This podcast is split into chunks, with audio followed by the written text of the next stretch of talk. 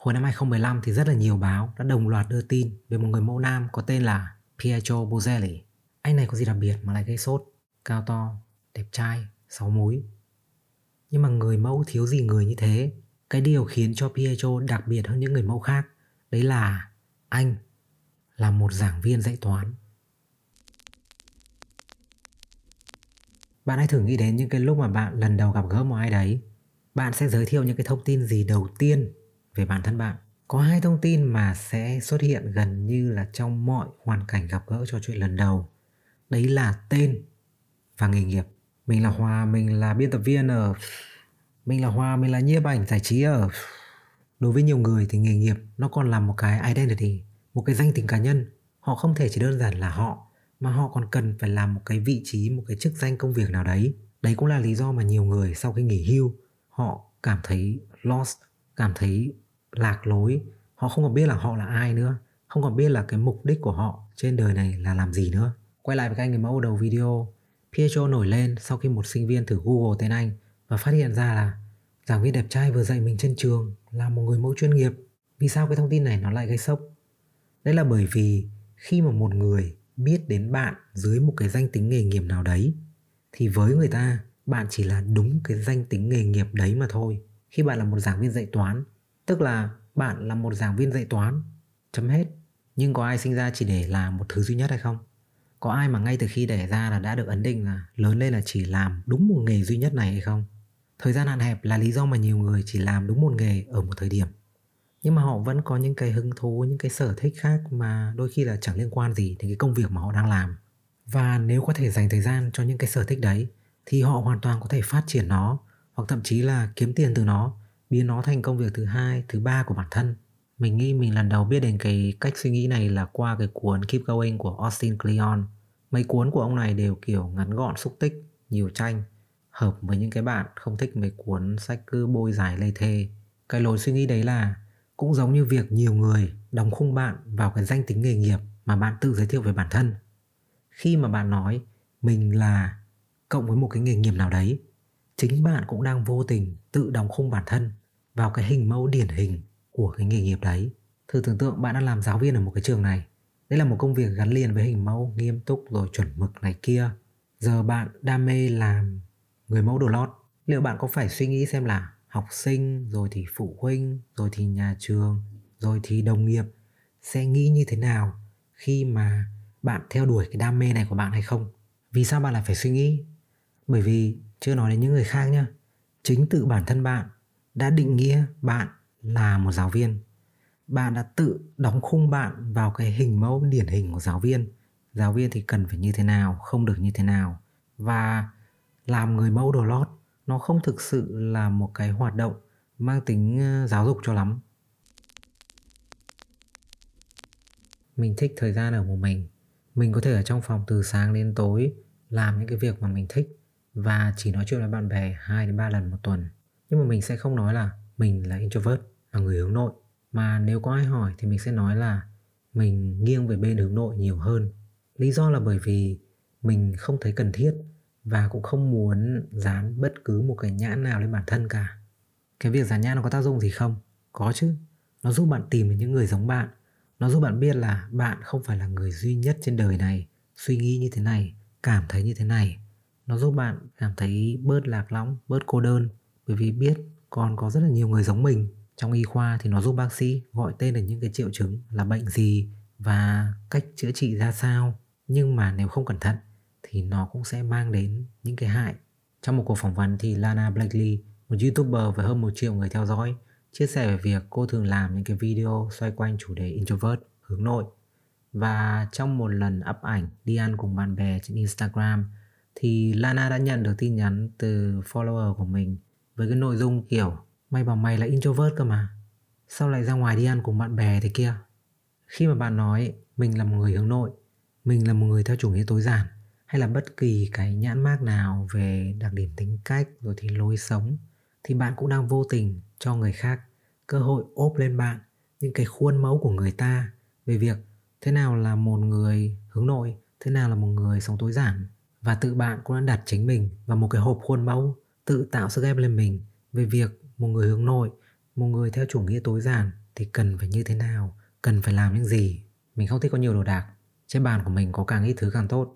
Lý tưởng nhất là chỉ có cái máy tính và ly nước của mình.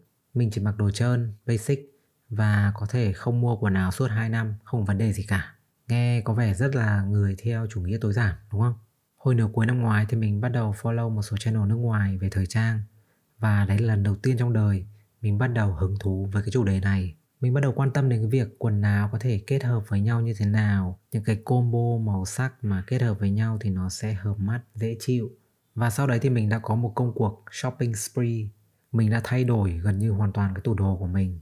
Thay đổi cái style mặc từ mở tủ ra, vớ được cái gì thì mặc cái đấy và thường là sẽ chỉ có áo phông đen trơn và một cái quần đen và giày thể thao sang là vẫn mặc áo phông nhưng mà sẽ có cả áo polo vẫn là trơn nhưng mà là nhiều màu. Và mình sẽ chọn màu sao cho nó hợp với cái màu quần mà mình mặc hôm đấy. Quần thì bây giờ mình mặc quần dáng đứng ôm vừa phải. Và mình sẽ luôn cắt gấu để cho phù hợp với chiều cao của mình thay vì cứ kiểu lụng thụng như trước đây. Mình bắt đầu sơ vin để tôn cái tỷ lệ cơ thể trông chân dài hơn, cao hơn. Giày thì thay vì một đôi thể thao đi cả năm trong mọi hoàn cảnh thì giờ mình đã sắm một tủ giày. Cũng toàn là basic thôi nhưng mà sẽ có các cái style khác nhau, các cái màu khác nhau để phù hợp với những cái mục đích, những cái hoàn cảnh khác nhau. Mình vẫn mặc đồ basic thôi chứ không có kiểu đồ lồng lộn như là fashionista hay gì. Chỉ là mình đã đi từ ok sang có sự đầu tư cho ăn mặc mình đi từ coi quần áo chỉ như đồ che thân trông ok là được sang cảm thấy tự tin mỗi khi bước ra ngoài dù là đi tập hay là đi chơi. Thử tưởng tượng mình mà là một influencer, từng ra giả chia sẻ về cái việc mình là một người theo chủ nghĩa tối giản, mình không quan tâm đến cái chuyện ăn mặc, mình chỉ cần áo phông trơn và quần đen, thì bây giờ mình sẽ phải cảm thấy như thế nào với cái niềm đam mê mới này của mình? Mình là người theo chủ nghĩa tối giản cơ mà, mình không được mua sắm đồ tùm lum, tùm la, bao nhiêu màu mè rồi style như này, follower chửi chết, hoặc là mình phải chọn kìm nén bản thân, hoặc là mình sẽ phải lên tiếng giải thích cho cái sự thay đổi này của mình như thể là mình vừa gây ra cái tội gì không bằng. Mình từng xem một cái video của hai ông này nói chuyện với nhau bằng hơn 20 thứ tiếng. Tức là kiểu một ông sẽ nói ra một cái tiếng bất kỳ trong số vài chục thứ tiếng mà ông ấy biết. Và cái ông còn lại, nếu mà cũng biết đúng cái thứ tiếng đấy thì sẽ trả lời lại được. Nói chung là xem rất là sướng, kiểu thấy rất là ngầu, thấy được inspire để học rồi giỏi được nhiều thứ tiếng như thế. Xong cái ờ, ông ấy nói đến tiếng việt. Tôi nói được tiếng việt đúng đúng. Xong cái chuyển sang tiếng khác. Mình kiểu à, bạn biết cái cảm giác khi mà bạn nghe ai đấy nói về những cái bạn không biết không? Người ta nói rất là nuột bạn thấy người ta siêu vờ lờ vì người ta nói đúng sai nào bạn đâu có biết đâu. Xong cái đến lúc mà người ta nói đến cái gì đấy mà bạn biết mà người ta nói sai hay nói vừa va vừa vẩn đi thì lúc đấy bạn sẽ thấy như thế nào về tất cả những cái mà người ta nói trước đấy? Mình không phủ nhận là hai ông này giỏi nha bởi vì kể cả hai ông ấy chỉ giỏi đúng một cái ngoại ngữ thôi và tất cả những cái ngoại ngữ khác chỉ biết ở cái mức sơ đẳng đi chăng nữa thì vẫn là giỏi. Mình chỉ thấy hơi bị mất hứng khi mà người ta tự nhận người ta là polyglot nhá. Người ta tự nhận là nói được hơn 30 thứ tiếng tự nhận là nói được tiếng Việt nha tiếng Thái nha sau đó lúc mà cần nói thì chỉ nói được một hai câu sơ đẳng. Hai câu mình vừa nói xong bảo ờ, lâu quá rồi không nhớ nữa. Cái video này sẽ rất là ngầu nếu mà người ta không tự nhận bản thân là polyglot không tự nhận là nói được hơn ba chục thứ tiếng, không tự nhận là nói được tiếng Việt khi mà bạn tự dán nhã bản thân là một polyglot, thì người ta sẽ có những cái mong đợi là bạn đạt được những cái trình độ ngoại ngữ nhất định với một cái số lượng ngoại ngữ nhất định và khả năng cao là tự bạn cũng sẽ đặt lên mình những cái áp lực tương tự trong cuốn Keep Going thì Austin Kleon đã nói như thế này. Nhiều người muốn cái danh từ, chứ không muốn làm cái động từ. Họ chỉ muốn cái danh hiệu, chứ không muốn phải bỏ công sức ra để đạt được nó. Nếu bạn chọn một cái danh từ sai để hướng đến thì bạn cũng sẽ mắc kẹt trong những cái động từ sai. Nếu bạn chỉ muốn trở thành một creative, một người làm công việc sáng tạo thì có thể bạn sẽ chỉ dành thời gian để thông báo cho những người khác biết rằng bạn là một creative bằng việc đeo kiểu kính mà designer hay đeo, xài MacBook Pro, up ảnh trên Instagram cho thấy là bạn đang ngồi làm việc trong một cái studio đầy nắng. Mạng xã hội là nơi mà chúng ta có thể tự dán nhãn bản thân, tự trao cho mình những cái danh hiệu rất là hoành tráng, khôn ngầu mà ít ai xác thực được. Kể cả vị trí công việc cũng là một dạng danh hiệu. Đôi khi nhiều người quá là chú tâm vào cái việc theo đuổi những cái danh hiệu, những cái danh từ mà quên mất một điều rằng những cái danh hiệu đấy ngay từ đầu nó được sinh ra là để dành cho những cái người làm được cái động từ cũng như polyglot là từ sinh ra để chỉ những người thông thạo nhiều ngoại ngữ nên thay vì cố gắng theo đuổi cái danh hiệu đấy thì hãy tập trung vào cái động từ đấy là học để trở nên thông thạo nhiều ngoại ngữ, thay vì là thổi phồng về bản thân để có được cái danh hiệu đấy sớm nhất có thể. Những cái nhãn mang danh hiệu, nó không những có thể khiến bạn đi lạc, mà nó còn có thể giới hạn bạn trong những cái hộp vô hình. Bởi vì khi mà bạn đã làm cái này rồi, thì những người xung quanh và kể cả chính bạn sẽ không cho phép bạn được là những cái khác không liên quan. Dù đấy có thể là những cái nhãn mác về công việc, nghề nghiệp hay là đặc điểm tính cách lối sống, tư tưởng, quan điểm, vân vân. Nhưng khi mà bạn không phải làm một cái gì, tức là bạn có thể làm bất cứ cái gì, không còn cái giới hạn nào nữa cả. Bạn không cần phải suy nghĩ, cũng không cần phải giải thích cho những người khác về những cái quyết định, những cái sự thay đổi của bạn. Chúng ta luôn luôn thay đổi. Bạn của ngày hôm nay không giống bạn của 5 năm trước, một năm trước, hay là thậm chí là một tuần trước.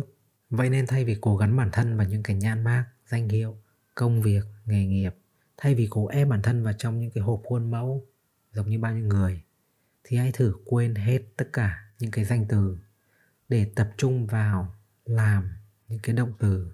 Bởi vì theo Austin thì những động từ sẽ đưa chúng ta đến những nơi xa hơn và thú vị hơn rất là nhiều. Hẹn gặp lại bạn trong video tiếp theo.